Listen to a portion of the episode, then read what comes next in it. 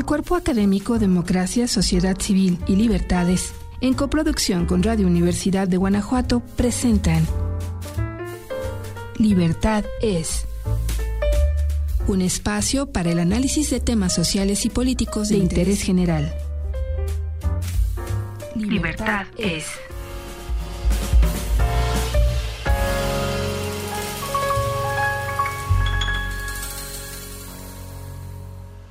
Buenas tardes, estimados eh, radioescuchas. Estamos el día de hoy eh, con un programa muy interesante eh, sobre historia. Vamos a hablar sobre historia, territorio y administración, la formación de los países hispanoamericanos y vamos a hablar con dos investigadores que están involucrados en este interesantísimo proyecto. Eh, está con nosotros el doctor José Luis Alcauter Guzmán, a quien ahorita voy a leer una breve eh, semblanza, y también nos acompaña la doctora Graciela Bernal Ruiz. Me permito leer una breve semblanza para que nuestro público eh, sepa el perfil de nuestros invitados y sobre este tema que tiene que ver con historia. El doctor José Luis Alcauter Guzmán es doctor en ciencias humanas, es investigador del Centro de Estudios de Geografía Humana del Colegio de Michoacán y miembro del Sistema Nacional de Investigadores. Sus líneas de investigación son construcción del espacio geográfico, economía, política y cultura, e ideas e instituciones político-jurídicas. Entre otras publicaciones, es autor del libro Subdelegados y Subdelegaciones, Gobierno Intermedio y Territorio en las Intendencias Novohispanas. José Luis, un gusto tenerte aquí en Radio Universidad de Guanajuato. Muchas gracias por invitarme. Este es un gustazo estar con tu, público. Muchas gracias a ti y además que has hecho el esfuerzo de venir desde Michoacán. Este, para hacer diferentes actividades y también estar aquí con nosotros. Y también eh, presento a Graciela Bernal Ruiz. Eh, ella es doctora en Historia por la Universidad Jaime I es profesora del Departamento de Historia de la Universidad de Guanajuato y miembro del Sistema Nacional de Investigadores. Desarrolla las líneas de investigación, Historia Política y Social Regional siglos XVIII y XIX y el proceso de independencia mexicano. Cuenta con varias publicaciones, entre ellas el libro Sin quedarle que envidiar a la metrópoli de México, las aspiraciones políticas de una provincia novohispana San Luis Potosí, 1786-1821. Eh, Graciela, muchas gracias por acompañarnos y muchas gracias porque, eh, por organizar también esta mesa del día de hoy. No, al contrario, muchísimas gracias por el espacio y la verdad estamos muy contentos aquí para hablar de un proyecto que venimos desarrollando desde hace un ratito. Sí, y nosotros pues estamos también muy contentos porque ayudamos a, a este proceso eh, de divulgación de las tareas que realizamos como investigadoras, como investigadores, eh, y que también el público en general eh, se entere, aprecie sobre lo que se está trabajando. hay un proyecto ¿no? sobre la reorganización político-territorial de, de la América borbónica, y su influencia en la formación de los países hispanoamericanos, ¿no? que ahí es donde se escribe todo este tema del que vamos a hablar el día de hoy. Eh, bueno, antes hago nada más una pausa para darles los teléfonos eh, de cabina y de WhatsApp para si gustan hacer un comentario, alguna pregunta a nuestra invitada e invitado.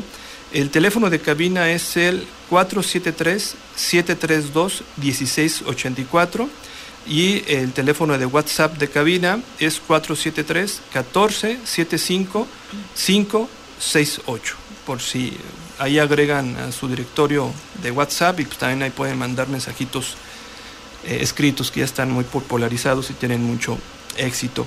¿Quiénes conforman el grupo eh, de investigación? José Luis Gracila, no sé quién quiera hablar de ello. Sí, muchísimas gracias. Este, bueno, reiterar el gusto de estar aquí contigo para hablar de cuestiones de historia. Creo que es muy importante lo que dices para nosotros es muy importante también eh, trabajar en la divulgación del conocimiento y socializarlo también con colegas de otras áreas. Entonces, en ese sentido, nuevamente gracias. Efectivamente, se trata de, un proyecto que estamos desarrollando ahorita em, tres colegas, estamos liderando tres colegas. Uno es eh, José Luis que nos acompaña el día de hoy, otro es el doctor eh, Rafael Diego Fernández, también del Colegio de Michoacán, y finalmente yo como parte de la Universidad de Guanajuato. Entonces, eh, la verdad es que eh, nosotros venimos trabajando desde hace ya varios años, es un grupo muchísimo más amplio de investigación que eh, por azares del destino, por los propios trabajos de investigación, nos topamos con un tema en el cual coincidíamos, ¿no? del que sabíamos muy poco que son las subdelegaciones, son jurisdicciones eh, eh, que nos ayudan mucho a entender el gobierno local eh, y regional desde los, las últimas décadas del siglo XVIII. Entonces empezamos trabajando y a ir conformando, sumando esfuerzos, ¿no? Creemos que es muy importante trabajar en equipo. O sea, creo que consideramos que es la manera más efectiva o una de las maneras más efectivas de avanzar en el conocimiento, ¿no? Formar equipos con colegas, investigadores, con temas en común. Así que eh, empezamos a trabajar desde hace algunos años y se fueron sumando eh, investigadores de diferentes instituciones, eh, tanto nacionales como como de otros países. Y eso nos permite a nosotros tener una perspectiva muchísimo más amplia, conocer la, la realidad eh, novohispana, sí, pero también americana, ¿no? Americana en su conjunto. Entonces se fueron sumando colegas de instituciones como este, eh, la Universidad de Guadalajara, la Universidad Autónoma de Yucatán, de Zacatecas, de Oaxaca, este, de San Luis Potosí, de Veracruz, ¿no? y, y de otros países como Chile, como este, eh, algunos países de Centroamérica. ¿No? Este, algunos eh, un poco menos, pero bueno, también de, de Argentina, ¿no? De otros puntos de, de, de, América. Entonces, eso nos fue dando, creo que, cierta solidez para ir avanzando en, en el conocimiento de estos territorios, de estas jurisdicciones, y que eh, a, la larga de, a lo largo del tiempo, pues nos permitió eh, plantear un proyecto muchísimo más amplio, que no solamente se quedara en el periodo novohispano o el periodo colonial, conocido uh -huh. como periodo colonial, que es lo que habíamos venido trabajando, sino ahora tratar de dar un salto, ¿no? Hacia el uh -huh. periodo Entonces, eh, digamos, el, el grupo, eh, la verdad es que es bastante sólido y, uh -huh. y, bueno, trabaja de manera constante, de manera ardua, con encuentros, ¿no? con congresos que realizamos cada año y también con algunos seminarios sobre fuentes históricas, ¿no? Para ir uh -huh. realmente y formando estudiantes, que también es una labor muy importante. Sí, eh, tienes mucha razón en esto eh, y es tema de reflexión porque muchas veces eh, la gente cree, o a veces uno en la misma investigación quiere uno solo este, decir, sí, sí puedo con todo y yo lo voy a hacer y no, no se puede. Y además unos, este proyecto tan ambicioso, eh, pues requiere, como bien lo señalas tú, un gran equipo uh -huh. este, que, conforme no solamente de una, que se conforme no solamente de una institución, sino de varias instituciones, ¿no? Y creo que ahí se enriquece más. Y son proyectos eh, que tienen un, un, punto de arranque y se va a ir desarrollando, me imagino, X tiempo. Eh, José Luis, ¿qué, ¿qué, nos puedes decir también sobre el equipo? ¿Cómo surge el proyecto que se está desarrollando?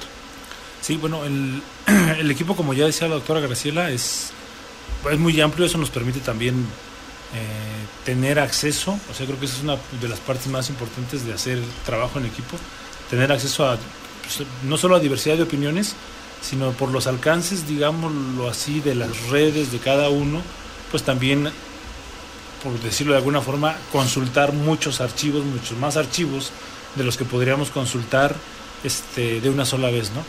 Eh, el interés en sí del proyecto tiene que ver exactamente con un asunto que, que podríamos decir que mmm, implica toda América, por lo menos toda la América hispánica, y por eso era importante conjuntar un equipo grande que, que nos pudiera, que pudiera representar la, pues, la mayor cantidad de sitios de, de, América hispánica o de la América hispánica, ¿no? ¿Por qué? Porque estas reformas, este, las reformas de intendentes son, digámoslo así, eh, una de las reformas más importantes para el establecimiento de lo que vamos a entender posteriormente como los, los países independientes uh -huh. o para el surgimiento de los países como tal como los conocemos, porque se van a constituir como en el telón de fondo eh, de institucional y territorial, porque va a haber dos modificaciones, digámoslo así, importantes, una institucional y otra territorial, y es el escenario en el que se van a desarrollar pues, las diferentes este, digamos, circunstancias, bueno, ya sean las guerras, las negociaciones este, de independencia durante los primeros años del siglo XIX, ¿no? Entonces, por eso, por eso es muy relevante que pues, este, en este equipo pues tengamos esa posibilidad de acceder a estas redes, a consultar más archivos y a poder hacer, digámoslo así, este, una profundización en Sudamérica, que lo afectó igual, uh -huh. de, de maneras diferentes, pero pero también fue afectado, digamos, por estas reformas en Centroamérica, que sucede lo mismo, Y en Nueva España, que por decirlo así, como, como nosotros este, nos dedicamos a trabajar en Nueva España, pues podríamos considerar que es el espacio geográfico en el que nos hemos desarrollado un poco más eh, y, creemos que este proyecto pues, nos va a llevar a, pues, a poder profundizar en otras latitudes. Ese es, ese es parte, digamos, de lo que de lo que estamos organizando ahora. Este, posteriormente, alguna de las actividades que haremos será precisamente en Chile, mm. este, con colegas de Chile, para tratar de este, abundar más en, las, en el impacto de esto en, este, en el Cono Sur.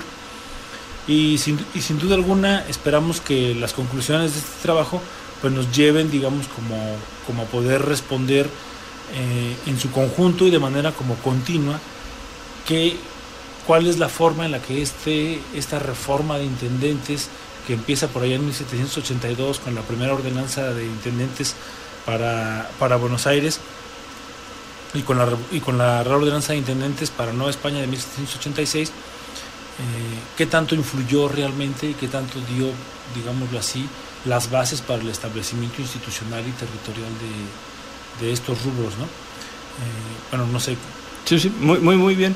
Eh, el, en la línea del tiempo que ustedes trazan, eh, las reformas borbónicas es, eh, por decirlo de alguna manera, el arranque.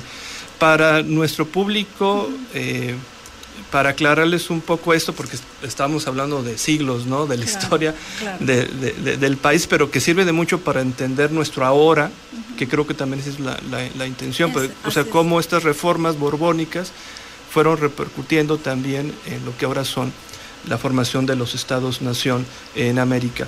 Si nos podrías explicar en qué consistían estas reformas borbónicas, Graciela. Sí, eh, es, es, importante justamente considerando que eh, la gran mayoría de nuestro público no es historiador, ¿no? Eh, para nosotros como historiadores, eh, digamos, estudiosos de este siglo XVIII, ¿no? que es finalmente donde partimos un poco con esta red de investigación que tenemos, de la cual surgió el proyecto, para nosotros eh, resultaba claro que las intendencias que ahorita les voy a explicar llegaron a ser la base de, los actuales estados, en el caso concreto de México, ¿no? considerando en el caso concreto de México, como que es el caso, el referente que tenemos más claro todos, sí nos, nos parecía que esa, esas reformas del 18 y sobre todo la reforma territorial, eran la base de los estados. Posteriormente se fueron dividiendo algunos de ellos, ¿no?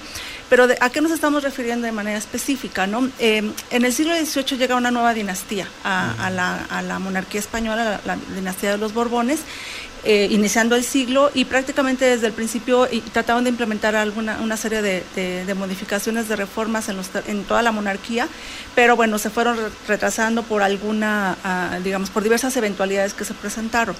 El proceso, evidentemente, de análisis es, muy amplio, no vamos a ahondar ahorita, simplemente llegar al punto de que eh, resultaba muy importante tratar de homologar territorios porque no estaban homologados todos los territorios que conformaban la monarquía española. Entonces, eh, un proyecto que consideraban que podía ser, eh, digamos, clave para tratar de homologar el territorio y su administración era el establecimiento de intendencias, que eran jurisdicciones ¿no? territoriales y con sus respectivos funcionarios, ¿no? en los cuales empezaron a dividir a los virreinatos. El caso concreto de Nueva España. Nueva España fue dividido en 12 jurisdicciones, en 12 intendencias. Y esas intendencias llegaron a, fungir como los gobiernos intermedios ¿no? entre las, las, regiones ¿no? Eh, en las que estaba integrada, eh, eh, en este caso Nueva España, y el, y el virrey. Entonces el virrey, en lugar de tener una comunicación directa con un montón de jurisdicciones pequeñas, digamos, el territorio se organiza en 12. Y eh, para que quede un poquito más claro, una de esas intendencias fue la de Guanajuato, justamente. Otra fue San Luis Potosí, otra fue Puebla, Veracruz, Yucatán, eh, Sonora y Sinaloa, este, Guadalajara, eh, Puebla, ¿no? Entonces, eh, en el caso concreto de Guanajuato, en gran medida esa, esa intendencia coincide con el actual estado de, Guanajuato. Entonces, por eso nosotros al estudiar, digamos, esta reforma territorial que, se implementa, nos queda clarísimo. Uno ve el mapa y dice, sí, es la base de, estos, de, digamos, de lo que posteriormente va a ser México, ¿no? Y obviamente este proyecto también se implementó en otros puntos de América y esa es la parte que, que queremos también enfatizar porque, a ver, estamos como muy acostumbrados a, estudiar solo México, ¿no? Y pareciera ser que Nueva España, México, pues es un caso paradigmático, ¿no? Y no, obviamente todo ese territorio, el América Hispana, formaba parte de una monarquía y esa monarquía intentó e implementar una serie de, reformas para tratar de administrar mejor los territorios. Ese, digamos, fue como el principal objetivo, ¿no? Lograr una, una administración, una recaudación más efectiva. Al final de cuentas, por ahí va el asunto, ¿no? Entonces, ¿cuál es el, el digamos, lo que articularía todas estas reformas? Es eh, dividir, organizar el territorio, ¿no? Para controlarlo mejor a través de estas intendencias, ¿no? Entonces, eh, digamos, eh, nosotros como grupo de investigación nos hemos pasado algunos años tratando de, entender un poco las intendencias, que digamos, eso está como muy claro, ah, bueno, para quienes conocen historia del siglo XVIII queda muy claro que Nueva España estuvo dividida en dos intendencias, ¿no? Pero además, cada una de estas intendencias hacia el interior estuvo dividida en jurisdicciones que se llaman subdelegaciones y nosotros como grupo nos hemos dedicado estos últimos años en analizar el funcionamiento de las subdelegaciones, porque de ahí eh, dependió en gran medida el éxito ¿no? de, las intendencias, de la propia administración de, las intendencias. Entonces, digamos, de ahí partimos, ¿no? Un poco de, ahí partimos. Sí, es bien interesante, eh, es decir, llega, digamos, como tú le dices, es una nueva familia, una nueva dinastía a gobernar eh, los, bueno, España y, sus territorios, y seguramente hicieron un diagnóstico de que acá era muy difícil gobernar, este, ustedes lo saben mejor que yo, y ¿qué hicieron? Pues bueno, esta intermediación, ustedes llaman, que se, llama, se le llamó intendencia, que agrupa, ¿no? Para, era más fácil ponerse de acuerdo con dos, 12 intendentes, ¿sí? Que con un no sé si miriada, pero muchísimos o cientos, no sé cuántos. Mm, poco más de 200. Poco más de 200 subdivisiones, ¿no? Al interno de estas intendencias.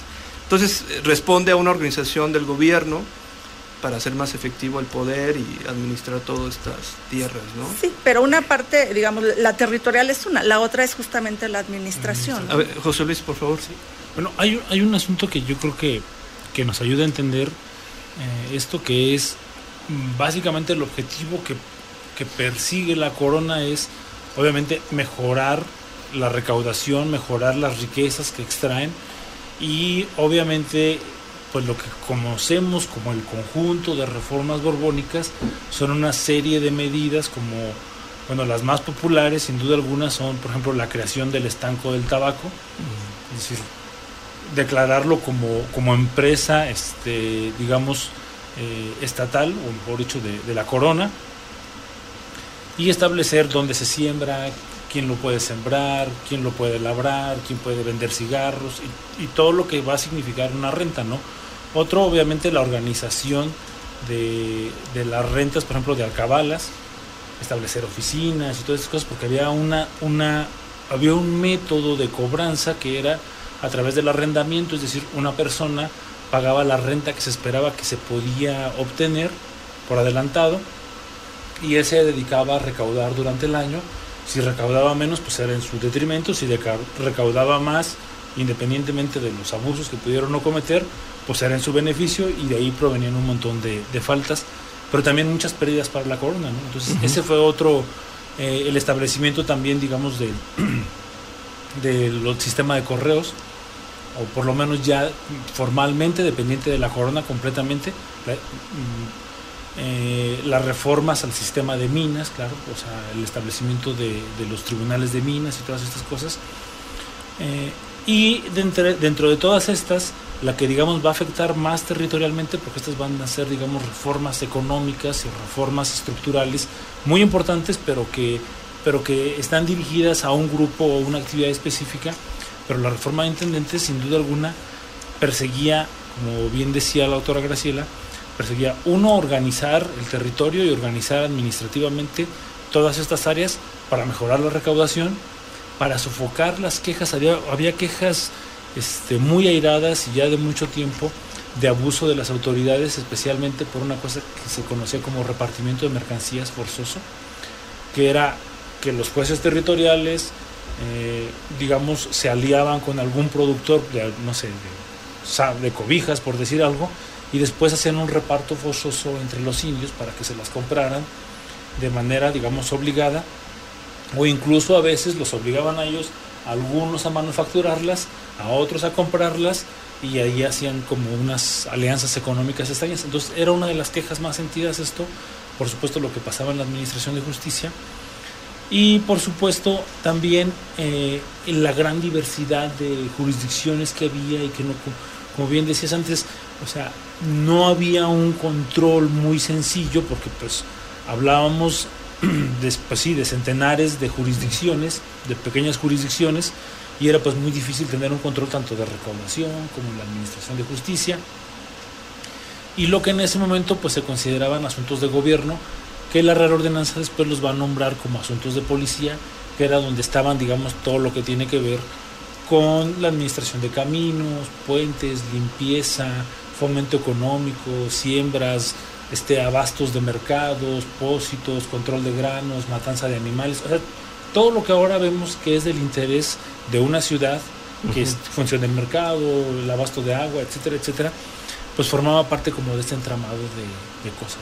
Entonces, la Real Ordenanza de Intendentes, de forma administrativa, además de hacer esta división territorial de agrupar jurisdicciones, establecer un jefe único en estas jurisdicciones, eh, que es el que vigile a los subdelegados para que, para que haya un control, establecer un sistema, digamos, más moderno este, para, para, el sistema para, para, recaudar, pues establece una serie de controles y de, nuevos tribunales y de nuevas jurisdicciones alrededor de la Real Hacienda, de las causas de policía y de lo que en ese momento vamos a conocer como guerra, aunque para los gobernantes locales significaba que nada más era el apoyo económico que tenían que brindar al ejército en caso de que tuviera necesidad del ejército de hacer alguna campaña en su provincia o una cosa así.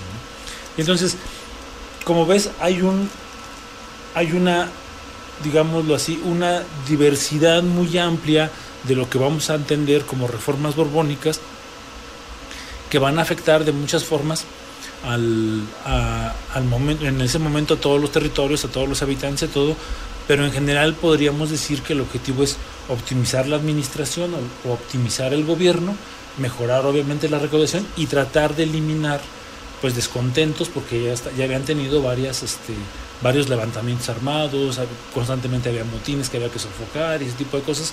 Entonces creo que también era un intento de pacificar socialmente este tipo de cosas, eliminando quejas, a lo mejor no, no, no fueron tan efectivos, pero digamos que se lo intentan. Y una más, una más, porque creo que esta es una, una propuesta muy interesante de, de, José de Galvez, que es uno de los que vienen a hacer el diagnóstico como visitador, en este caso él en Nueva, en Nueva España, que era el establecimiento de esto que vamos a conocer como las comandancias de provincias internas, que es un gobierno militarizado en el norte de Nueva España, que lo que buscaba prevenir desde el diagnóstico de Galvez era que hubiera un avance, digamos, muy agresivo por parte de las 13 colonias, en este momento próximamente Estados Unidos, y pudieran adueñarse o apropiarse de, del norte de lo que en ese momento era Nueva España. Es decir, ya visualizaba que, que digamos que institucionalmente el norte no tenía fortaleza ni económica, ni militar, ni grandes ciudades, ni cultural, ¿no? Es decir, no había mucha, no había mucha población y todas estas cosas. Entonces, en ese grupo y seguramente otras que se nos pasan ahora, pues está lo que podríamos decir reformas borbónicas y nosotros nos hemos enfocado en estas administrativas que tienen más que ver con, la, con el establecimiento de las intendencias, porque creemos que ahí se conjuntan, digámoslo así, pues las que tienen que ver con los estancos de los ramos y la organización territorial y la organización de, de los personajes, de, de, la nueva burocracia que va a surgir. Sí, fíjate que es bien interesante detenerse eh, en este tema eh, histórico, porque luego a veces hay esta idea de que no tiene una utilidad eh, práctica, pero es errónea totalmente la idea, y nos ayuda a comprender muchísimo el origen de nuestros estados, ¿no? el, el origen de muchos problemas, de muchas situaciones. Yo sé que tocaste muy de paso y es otro tema, ¿no? Esta eh, el, que habían detectado y esta ambición de las 13 colonias, que a la postre resultó que pasó y a la fecha nos cuesta mucho trabajo a los mexicanos entender por qué perdimos la mitad del territorio. Bueno, el origen. Duele, Sí, duele. este, pero ahí están los orígenes, poco poblados, la administración no llegaba hasta allá. Sí, y dos cositas también nada más eh, que, mencionó mi, colega, ¿no?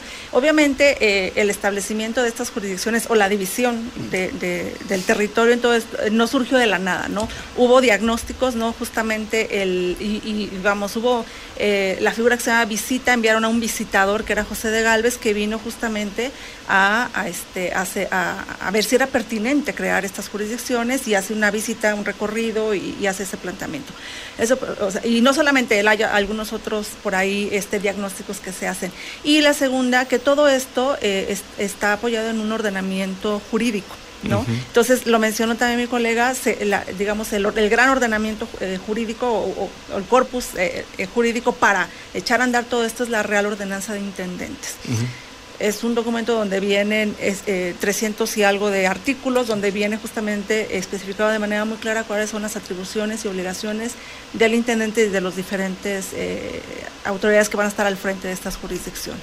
Muy bien, este, pues el tiempo se nos está yendo muy rápido, llegamos a la mitad del programa, tenemos que hacer eh, una pequeña pausa y regresamos para seguir hablando de historia.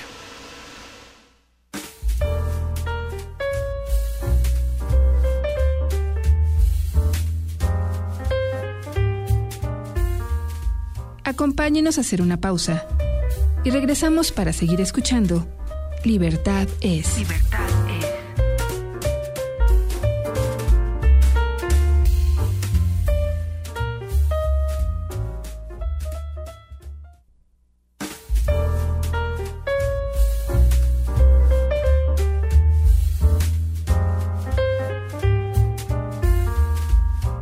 Ya estamos de vuelta. Estamos de vuelta en Libertad es. Libertad es. Gracias por continuar sintonizándonos.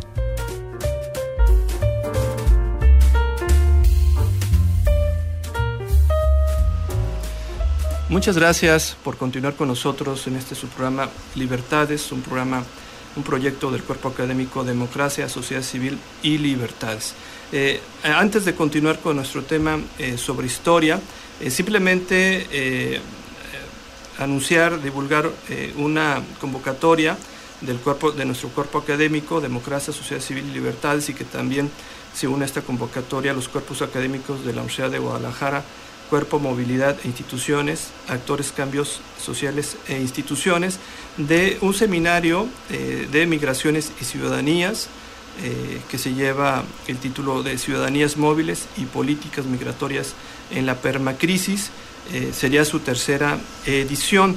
Eh, se llevaría a cabo el 27, y 28 de junio de este 2023 y ahorita eh, estamos en la parte de recibir propuestas de ponencias y las cuales se estarán recibiendo hasta este 3 de mayo, la próxima semana.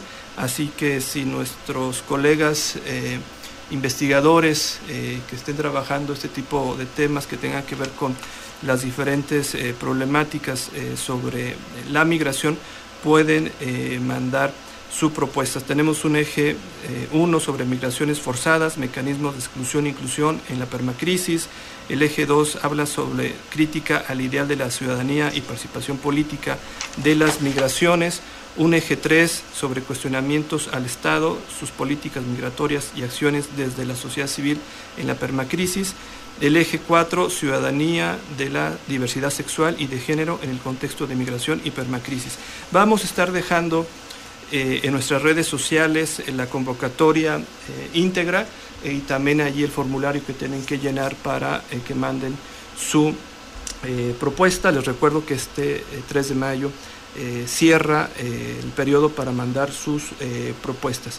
Bueno, en fin, tenía que ser este breve este anuncio este, pues para seguir apoyando estas actividades académicas nuestras que así este, para hablar con nuestros invitados del día de hoy es pues como se hace investigación, ¿no? presentando proyectos en ponencia, recibiendo observaciones eh, y sugerencias. ¿no?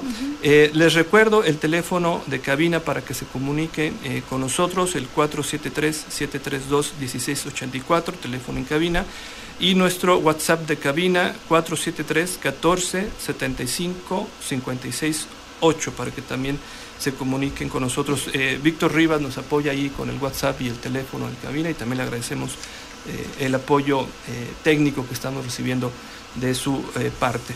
Regresamos hablando de este tema de cómo se formaron los actuales estados-nación en América Latina y cómo vienen desde las reformas borbónicas, la ordenancia, ordenanza real de las intendencias, este, y ahora podríamos empezar a hablar de este periodo de la guerra de independencia y los cambios eh, que conllevaron en, términos del territorio y, del, y, administrativos del país. No sé si José Luis, eh, Graciela.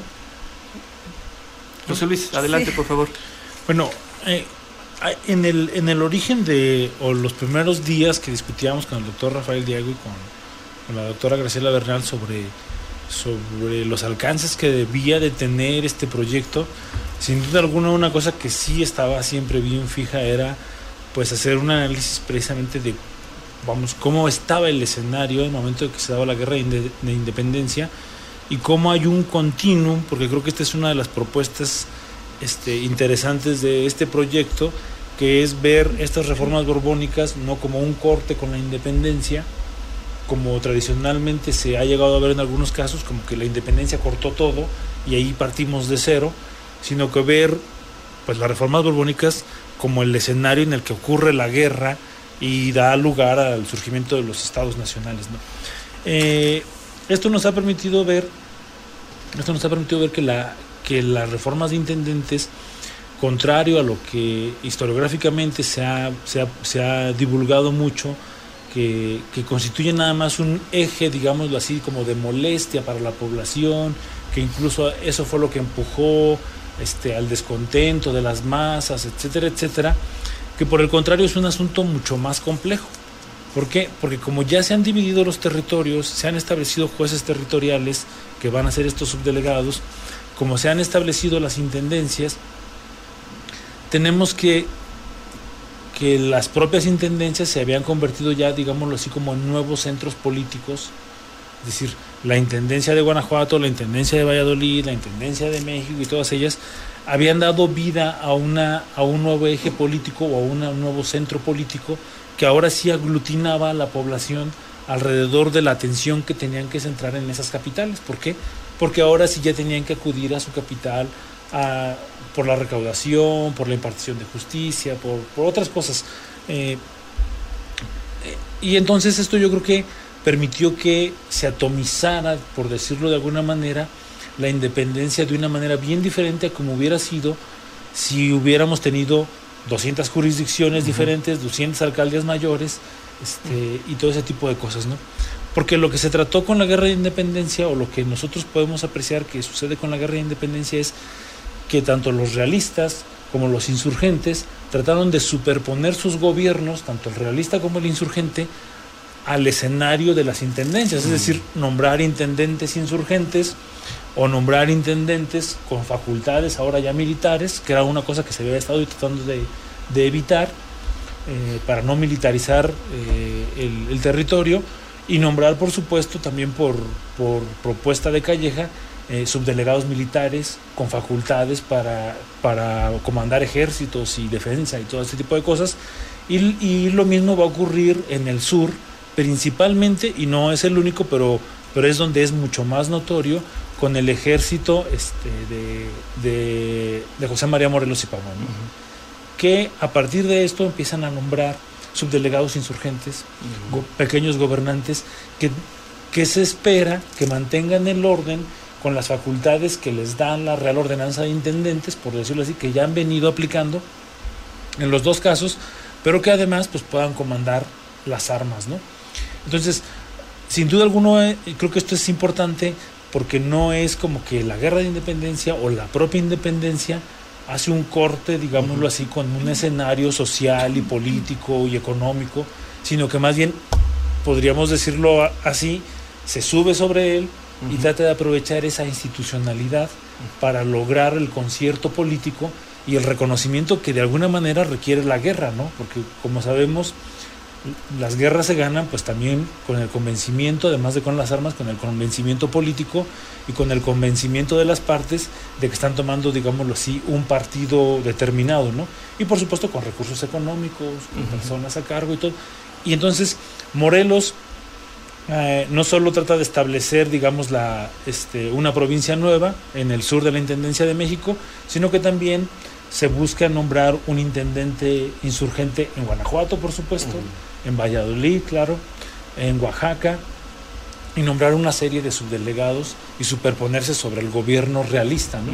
Eh, el estilo que más o menos conocemos o que nos denuncia, por lo menos la documentación, es que en la avanzada del gobierno insurgente, incluso desde Hidalgo, se les pedía a las autoridades pues que se adhirieran al, al, movimiento armado y en caso de que no se adhirieran pues los aprisionaban y bueno sabemos también que se cometieron atrocidades y esas cosas pero digamos que en este caso a lo que a nosotros nos, nos interesa es pues ver cómo se trata de traslapar uh -huh. digamos el gobierno insurgente sobre el modelo de las intendencias y de las subdelegaciones y aprovechar por decirlo así las redes institucionales y geográficas que ya se han creado a partir de, de, estas reformas, esto para el caso obviamente este mexicano, ¿no? Uh -huh. que es digamos este que es donde lo tenemos un poco más explorado.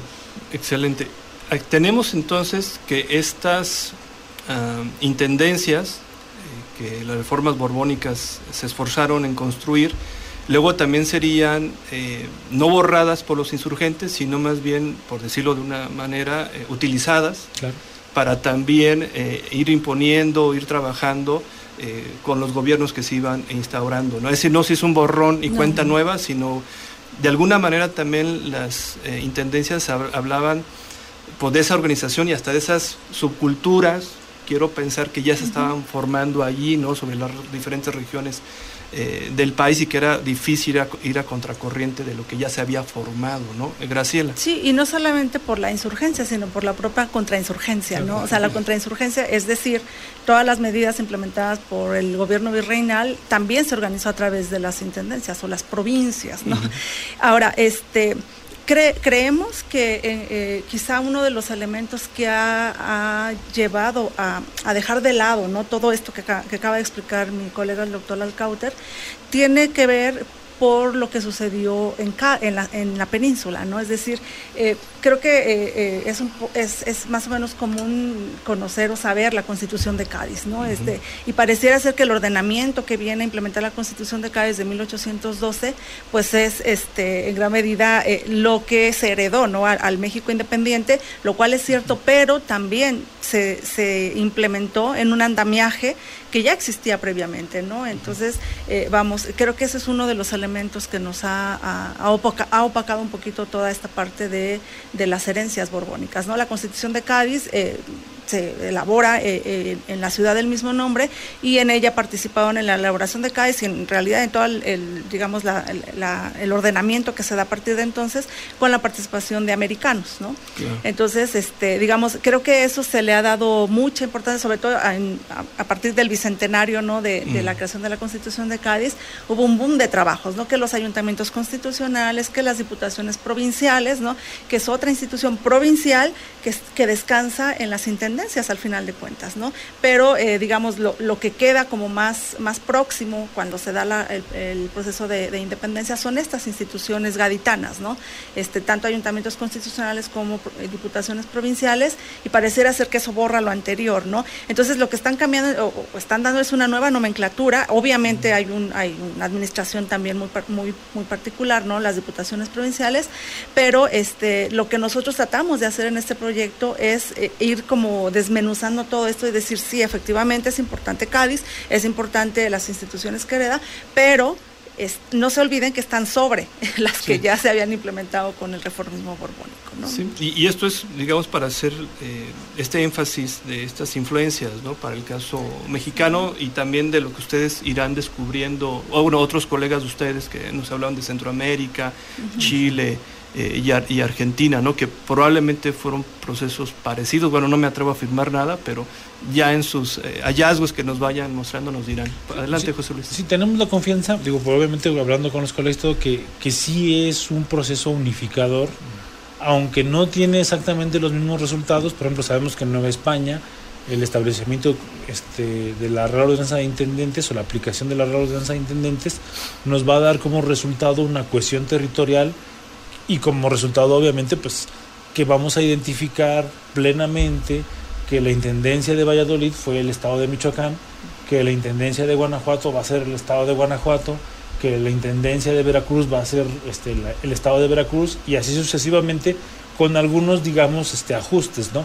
Y que a lo mejor eso no ocurre plenamente en Sudamérica, pero que sin duda alguna tiene, tiene digamos, un reflejo similar o, o reflejos más o menos similares, porque se aplica la misma política. Es decir, esta es una política general para toda América que trata de implementar la misma política económica, las mismas políticas de justicia, e incluso hemos encontrado muchos casos en los que, por ejemplo, eh, en las discusiones sobre las facultades de los, de los cabildos, frente a, digamos, las discusiones de las facultades que deben de tener los subdelegados, se, aplican criterios que surgen en Sudamérica, este, criterios que surgen en Nueva España, y se homologa un criterio y se lanza un criterio general para todos para decir quién debe de presidir los ayuntamientos, por ejemplo. ¿no? Eh, entonces, si hay una conexión, es una conexión, digamos, este, muy cercana, diríamos, diríamos este, nosotros. Y porque hay comunicación, además, Claro, ¿no? sí, sí, entre todos. porque además entre hay todos. comunicaciones, mucha ¿no? comunicación. Sí, sí. Entonces, creemos que, que sí es homologador, creemos que por eso es importante darle como esta continuidad a esa historia y sobre todo yo creo que esta es una de las cosas que queríamos combatir más, o sea, hacer un énfasis en que hay una continuidad, Ajá. en que la historia no la podemos cortar a rebanadas, Claro. dijéramos, ¿no? Sino que hay una continuidad, ¿por qué? Porque además nos vamos a encontrar con el aspecto humano, ¿no? La mayoría de los que fueron intendentes o que tuvieron cargos en estos, en estos años, cargos importantes, los vamos a ver tres años o cuatro años después este, teniendo cargos en, en los gobiernos independientes, ¿no? Y por supuesto son gente que se formó en la tradición previa y van a seguir aplicando la justicia y administrando este, según lo que ellos han aprendido antes. Y yo creo que donde podemos ver una continuidad más, más, este, más rotunda es, sin duda alguna, como decía la doctora Graciela, sí hay un cambio con los ayuntamientos, pero donde, donde podemos ver una continuidad más rotunda es que la división territorial que antes vamos a llamar subdelegación se va a convertir posteriormente en prefecturas o subprefecturas, es decir, una unidad territorial administrada por un sujeto que no es el gobernante local y que al igual que pasaba con los subdelegados es nombrada por el que en ese momento era el intendente y ahora por el gobernador y que sigue más o menos una directriz digamos centralizadora ¿no? Claro. y que obliga al gobierno local en este caso ya a los cabildos a los, a los ayuntamientos ya eh, a estar sujetos a la autoridad de esa autoridad intermedia, ¿no? Que, que parece poca cosa, pero ese es uno de los reclamos de la revolución y ese ha sido uno de los reclamos que hasta la fecha subsiste cuando se han nombrado subdelegados regionales este, para tratar como de coordinar, dicen ahora, coordinar el trabajo entre ayuntamientos, hacer ese tipo de cosas, pero que violan uno de los principios de que se ganan claro. con la Revolución Mexicana, ¿no? Que es que el municipio sea libre y que no haya autoridades intermedias entre los gobernadores y los ayuntamientos, ¿no? A- Así es. Ese es exactamente el, el combate, ¿no? Sí, eh, problemas eh, actuales, ¿no? Y revisados a partir de la historia de Graciela. Claro, sí, la verdad es que este, eh, ese es uno de, nuestro, de nuestras metas, ¿no? de nuestros anhelos, tratar de, de conectar y a partir de todos estos elementos eh, de, de la administración de los territorios, pues, tratar de, de explicar ¿no? un poco el surgimiento de, de los actuales estados, de los actuales países. ¿no? Eh, creo que además de Nueva España, ¿no? Del- de donde tenemos muchísimo más claro también con la, la gran influencia de las intendencias es Centroamérica, ¿no? porque Centroamérica eh, se divide eh, también evidentemente en intendencias y esas intendencias de Centroamérica son lo que actualmente son los países. Sí, sí, sí. Guatemala, El Salvador, Honduras, Costa Rica, ¿no? Eran intendencias. Y, y- y si bien se independizaron, bueno, primero con México, no Guatemala, Claro. después ya se separan de México, pero se mantienen unidos como las provincias unidas de Centroamérica. Y cuando se separan al final eran esas intendencias. ¿no? O sea, creo que eso es, es un ejemplo como bien claro de la gran importancia de estudiar la conformación de las de intendencias. las intendencias. Eh, nos, estamos en la recta final eh, del, del programa, todavía tenemos por ahí ocho minutitos. Eh, ¿Cuáles eh, productos, resultados de la investigación eh, de este proyecto tan interesante, tan ambicioso, ¿sí? este, han ido ustedes este, obteniendo o cuáles eh, productos están proyectando? Sí, tenemos planteados eh, productos, eh, digamos, con diferentes salidas, ¿no? Los productos, digamos, académicos, ¿no? Que, que son, es un, evidentemente es un libro de investigación, ¿no? Cada uno de los integrantes, bueno, los que coordinamos el proyecto somos nosotros tres, bueno, el, doctor Alcauter, el doctor Rafa Diego y, yo. Y entonces eh, los, los otros integrantes están tratando de avanzar junto con nosotros, de alguna manera los convencimos, ¿no? De transitar y eh, vamos, las temáticas que nosotros habíamos estado analizando para el, periodo previo a las intendencias, les pedimos hacer el esfuerzo para analizar lo que pasa después, ¿no? Entonces hay, hay trabajos, ¿no? Sobre, por ejemplo, la, la, eh, diputación minera, ¿qué pasa con todo esto, ¿no? Con la diputación minera, con los ayuntamientos, ¿no?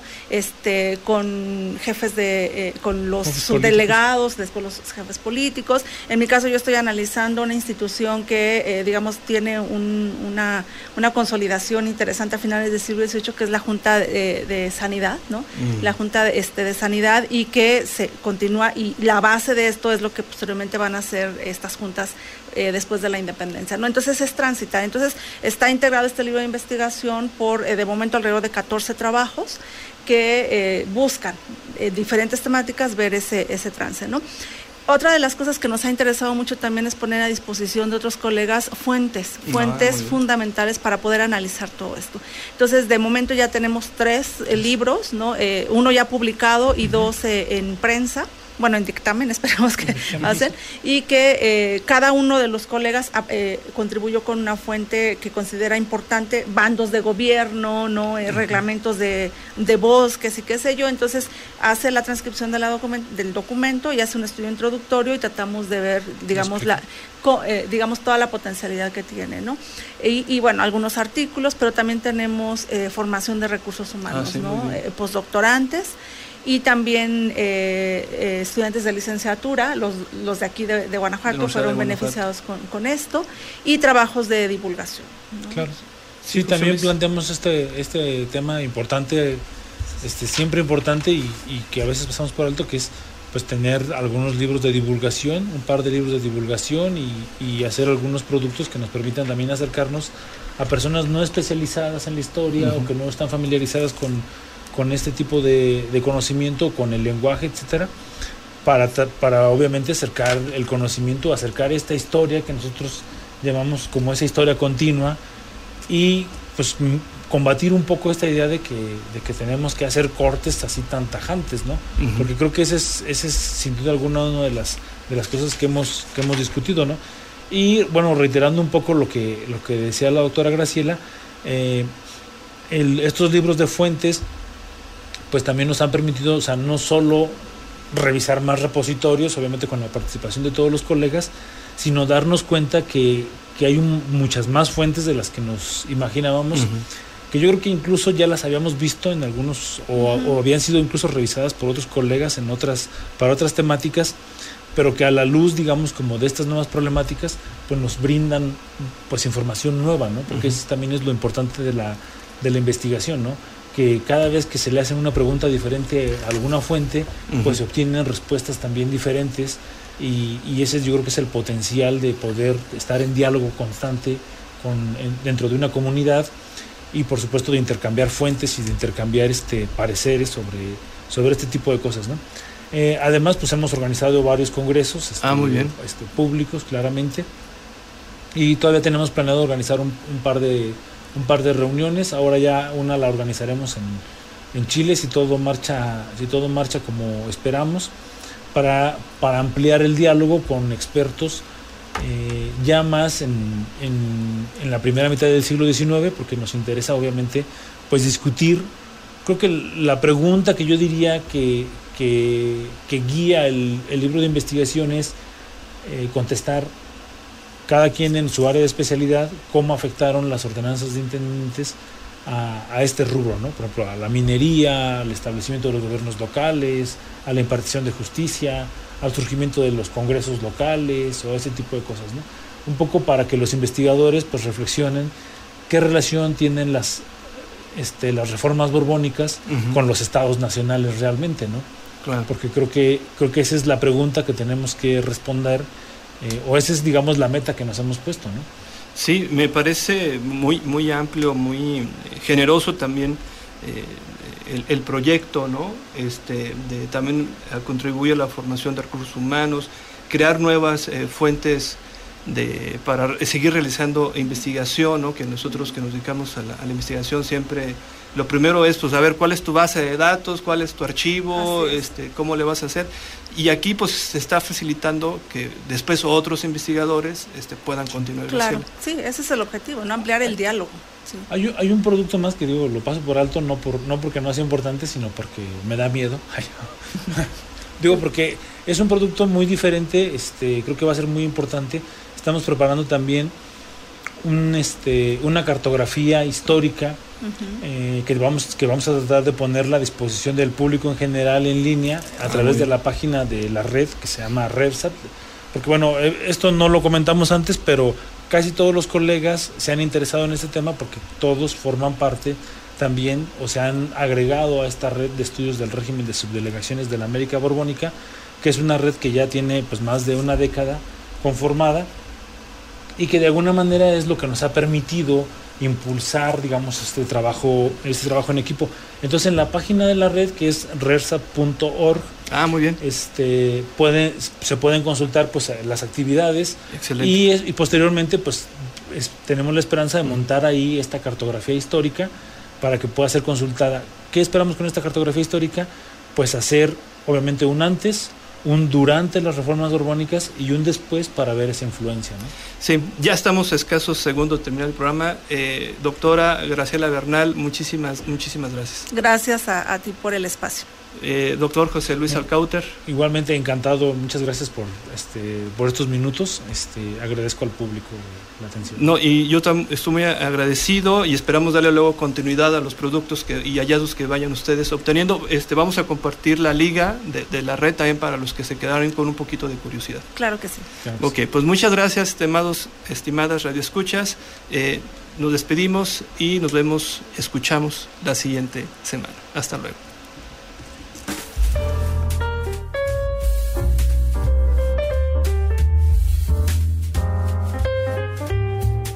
Gracias por habernos acompañado. Nos escuchamos en la siguiente emisión de Libertad es. Libertad es. Un espacio para el análisis de temas sociales y políticos de interés general. Realización y conducción, Jesús Aguilar López. Libertad es es una coproducción de Radio Universidad de Guanajuato y el Cuerpo Académico Democracia, Sociedad Civil y Libertades. Libertad es.